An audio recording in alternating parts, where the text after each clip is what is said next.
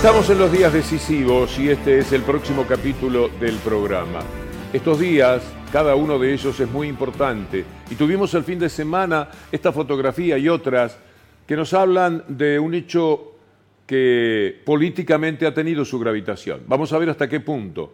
Da la sensación de que no será tanto como algo que ocurrió eh, en el gobierno con aquello de la fiesta de olivos, por ejemplo.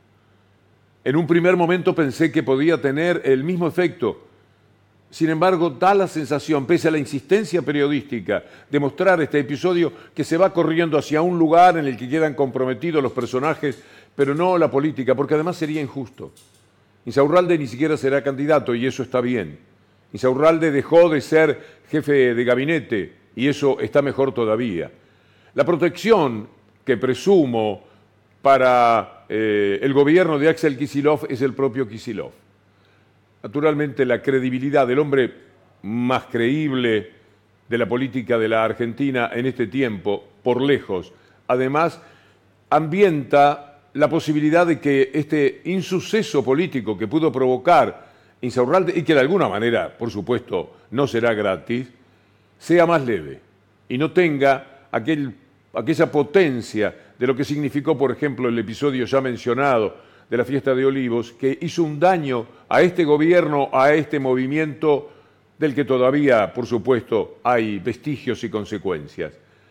Ojalá que efectivamente esto quede como un hecho aislado, que elimina a una persona que no le hace ningún bien a la política, porque no tiene eh, conciencia de lo que significa estar en la política, representando además una idea. Esto hecho por alguien de la derecha, pasa inadvertido, ni siquiera lo mencionarían los medios. Pero la gente de izquierda no puede darse eh, ciertos gustos según ese punto de vista y entonces no se puede darles tantas ventajas como lo que esto supone.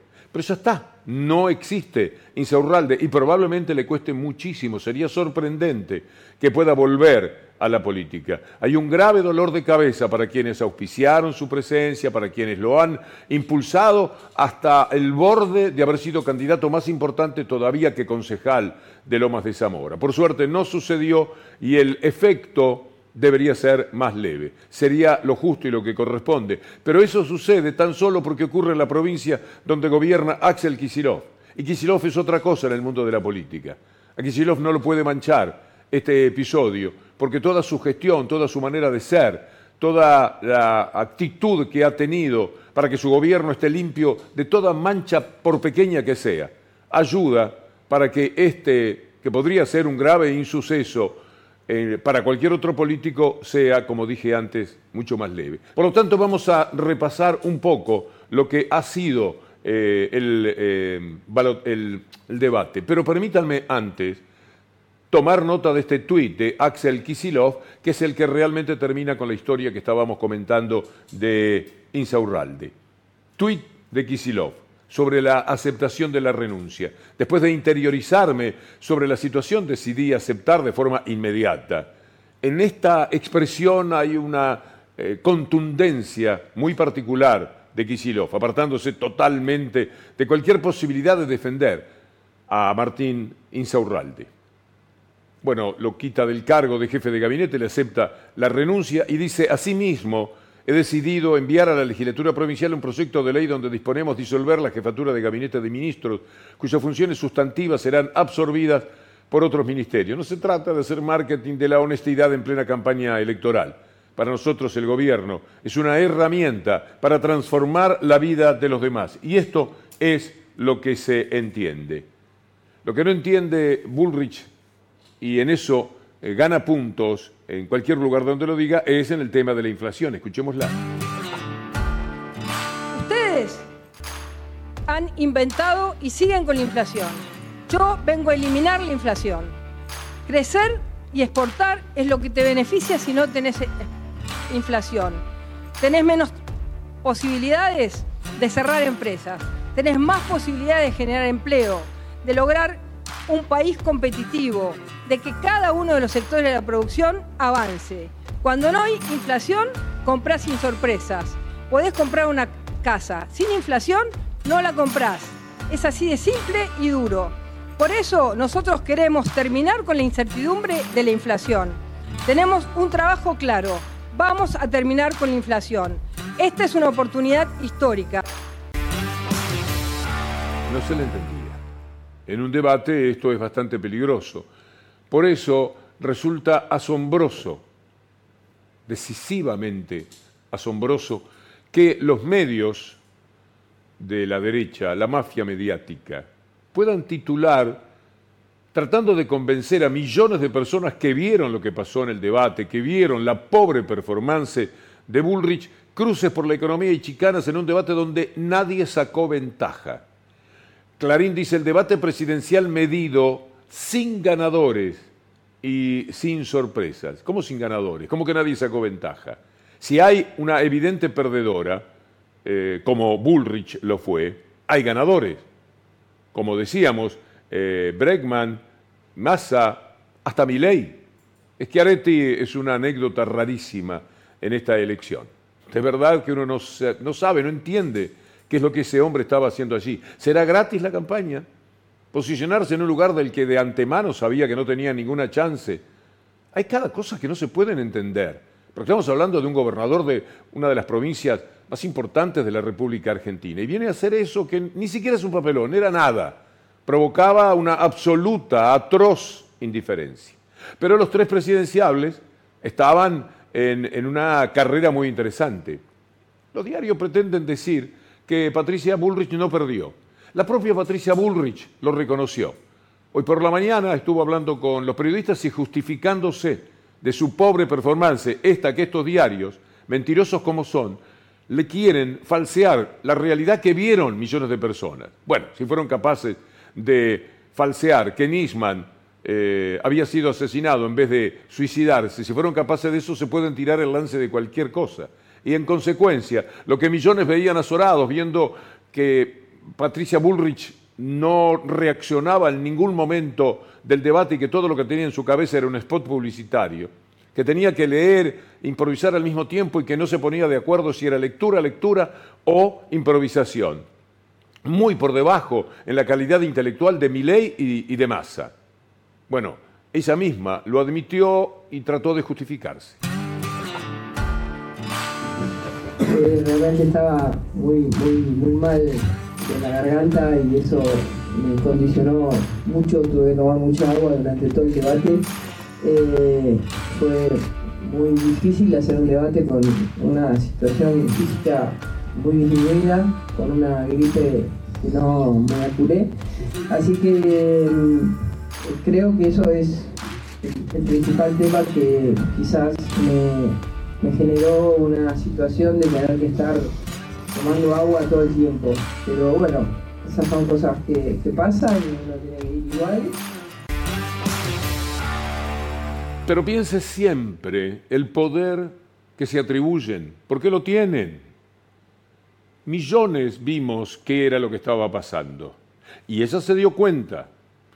Seguramente en el escasísimo entusiasmo que provocó cuando todo había terminado, cuando cayó el telón y se reunía con la gente y le dirían, sí, bien, bien, queda tranquila, estuvo bien. Nadie podía decirle esto fue fantástico. A Massa lo palmeaban, a Milei también, porque a su manera y con lo que tenían pensado habían hecho un correcto desempeño. En el caso de Massa posiblemente mejor todavía. Lo mejor de Schiaretti posiblemente fue la pregunta buena que le hizo a Massa con respecto a la inflación, y el tiempo que lleva ya como ministro. Veamos la respuesta de Massa. Candidato Sergio Massa, ¿por qué si él duplicó la inflación y nos puso al borde de la hiperinflación y aumentó la pobreza siendo ministro hace más de un año, ahora nos dice que va a resolver los problemas? Yo te quiero contar a vos y aprovecho a contestarle a Juan. La Argentina heredó un acuerdo criminal con el Fondo Monetario que es inflacionario y que recién hace cuatro meses pudimos cambiar. Eso nos permitió bajarte el IVA, bajarte el impuesto a las ganancias, bajar el impuesto a las pymes y sobre todas las cosas, y muy importante para Córdoba, Juan, eliminar las retenciones a las economías regionales. Por eso creo que es muy importante que los argentinos acordemos como política de Estado tomar entre todos la rediscusión del acuerdo con el fondo. para que tengamos un acuerdo para el desarrollo y no un acuerdo inflacionario que hunda a la Argentina. Creo que ese es el mejor desafío. No puede discutir los términos, pero fue muy buena también la respuesta. La pregunta era eh, lógica, pero lo que dijo Sergio Massa también se ajusta a verdades con las que hemos estado conviviendo en estas semanas. Por consiguiente, fue de los mejores momentos del debate. Eh, las cosas que a veces dicen contra el candidato de Unión por la Patria parecen que lo quieren favorecer. Por ejemplo, Alejandro Werner, ex director del FMI, dice lo mismo aquello que con Roberto Navarro nos provocaba tanta risa de Macri, cuando para perjudicar a Massa decía no respetó lo que acordó con el Fondo Monetario Internacional, que es exactamente lo que queremos y lo que esperamos que suceda porque estamos hartos del fondo, de esos delincuentes internacionales que ponen de rodillas constantemente al país y que ya costaron eh, una inflación muy alta cuando hubo devaluación del 22% obligada por ellos. Dicen que pedían muchísimo más, eso lo dijo Massa. Bueno, si pedían mucho más y eh, se les concedió el 22%, ya había ahí algo valioso como defensa, pero mucho más valioso todavía cuando después se tomaron medidas que reparasen esa inflación promovida, auspiciada y obligada por las decisiones del Fondo Monetario Internacional. Por consiguiente, todo lo que se pueda hacer para no prestarle importancia al fondo, para lidiar con el fondo, para luchar con el mismo, es bienvenido. Así que lo que dice Alejandro Werner, que fue director del Fondo Monetario Internacional, es música para los oídos de masa. Y el fondo no tiene ningún instrumento para controlar lo que hace Massa porque este gobierno se termina en diciembre y básicamente el día que firmaron la última revisión y desembolsaron los recursos, sabían, probablemente no se imaginarían que la magnitud y la hipocresía iba a ser tan grande, pero sabían que venía algo muy similar a esto. Creo que... Y a ver, pecaron de, de ingenuos con masa, dice usted. Bueno, yo creo que siempre, yo trabajé en el fondo nueve años, comparado con un político de esta envergadura, claro que somos tremendamente ingenuos. Absoluto internacional a Georgieva y a todos los técnicos del Fondo Monetario Internacional. O sea, son el asmerreír del mundo. Déjeme preguntarle esto, Macri. Han acordado con él una serie de cosas, él no les cumplió ninguna durante más de un año lleva ya, por ahí. Sí, un año, más de un año. Qué macana, Macri, ¿no? Qué macana, señor Werner. ¿Verdad? Porque esto de no llevarle la punta al Fondo Monetario Internacional, ¿cómo desoír al poder que ustedes entienden es el que verdaderamente tiene que mandar en la Argentina? ¿Cómo darle la espalda a decisiones del Fondo Monetario Internacional que lo único que pide es que se muera de hambre cada argentino que está padeciendo pobreza? ¿Qué pide el Fondo Monetario Internacional? Que achiquen el Estado, que se terminen las cuestiones de salud, de educación, hasta donde se puede, que se curen los que pueden curar, si los demás, ¿qué le vamos a hacer? Esto dice sabiamente el Fondo Monetario Internacional y Bernie y Macri se indignan porque más esta vez les dio la espalda. Ojalá que lo haga el resto de su vida. Mejor momento para mí de Bullrich fue cuando le preguntó a Milei lo que escuchamos ahora. Milei, dijiste que no se puede hacer un nuevo país con los mismos de siempre y te aleaste a Barrio Nuevo. ¿Qué vas a hacer? ¿Qué vas a hacer? ¿Con Barrio Nuevo vas a cambiar la Argentina? ¿Sabes qué, Ulrich? Barrio Nuevo es casta. Y vos sos más casta que Barrio Nuevo. ¿Y sabes qué? Vos haces mucha pompa de que cambiaste, ¿no? Porque ¿acaso seguís siendo montonera, tirabombas? No, te honrás de cambiar. Bueno, nosotros, ¿sabes qué? Vemos un problema enorme en el mercado laboral Queremos avanzar hacia un modelo de seguro de desempleo. Queremos avanzar sobre una economía liberal. Y todos los que quieran cambiar y sumarse a esta revolución liberal para que Argentina sea potencia en 35 años, están bienvenidos. Obviamente, tu partido que se hace alarde de bloquear todo el tiempo, está claro que son parte del fracaso. Con eso fue, se recibió de José Saraza. Y algo que también es argumentativo de Miriam Bregman frente a Milley es casi lo que más se rescató, por lo menos de las 10 cosas que más motivaron esos famosos memes y comentarios en el día de hoy. Fue cuando Miriam Bregman le dijo a Milei... Hasta acá hablando contra la casta. No es casta, pero hace alianzas con Barrio Nuevo. No es casta, pero le arma las listas a Sergio Massa. No es casta, pero lleva una vicepresidenta de la casta militar. No es casta, pero ya se mudó a un barrio privado, como muchos de los políticos que él critica. Milei es un empleado de los grandes empresarios que han ganado millones en estos años, algunos viviendo del Estado, y con él esperan ganar mucho más. No es un león, es un gatito mimoso del poder económico. Hmm. Bueno, la anécdota quedó, pero también la cara de Milei. Amigas, amigos, nos reencontramos mañana si Dios quiere.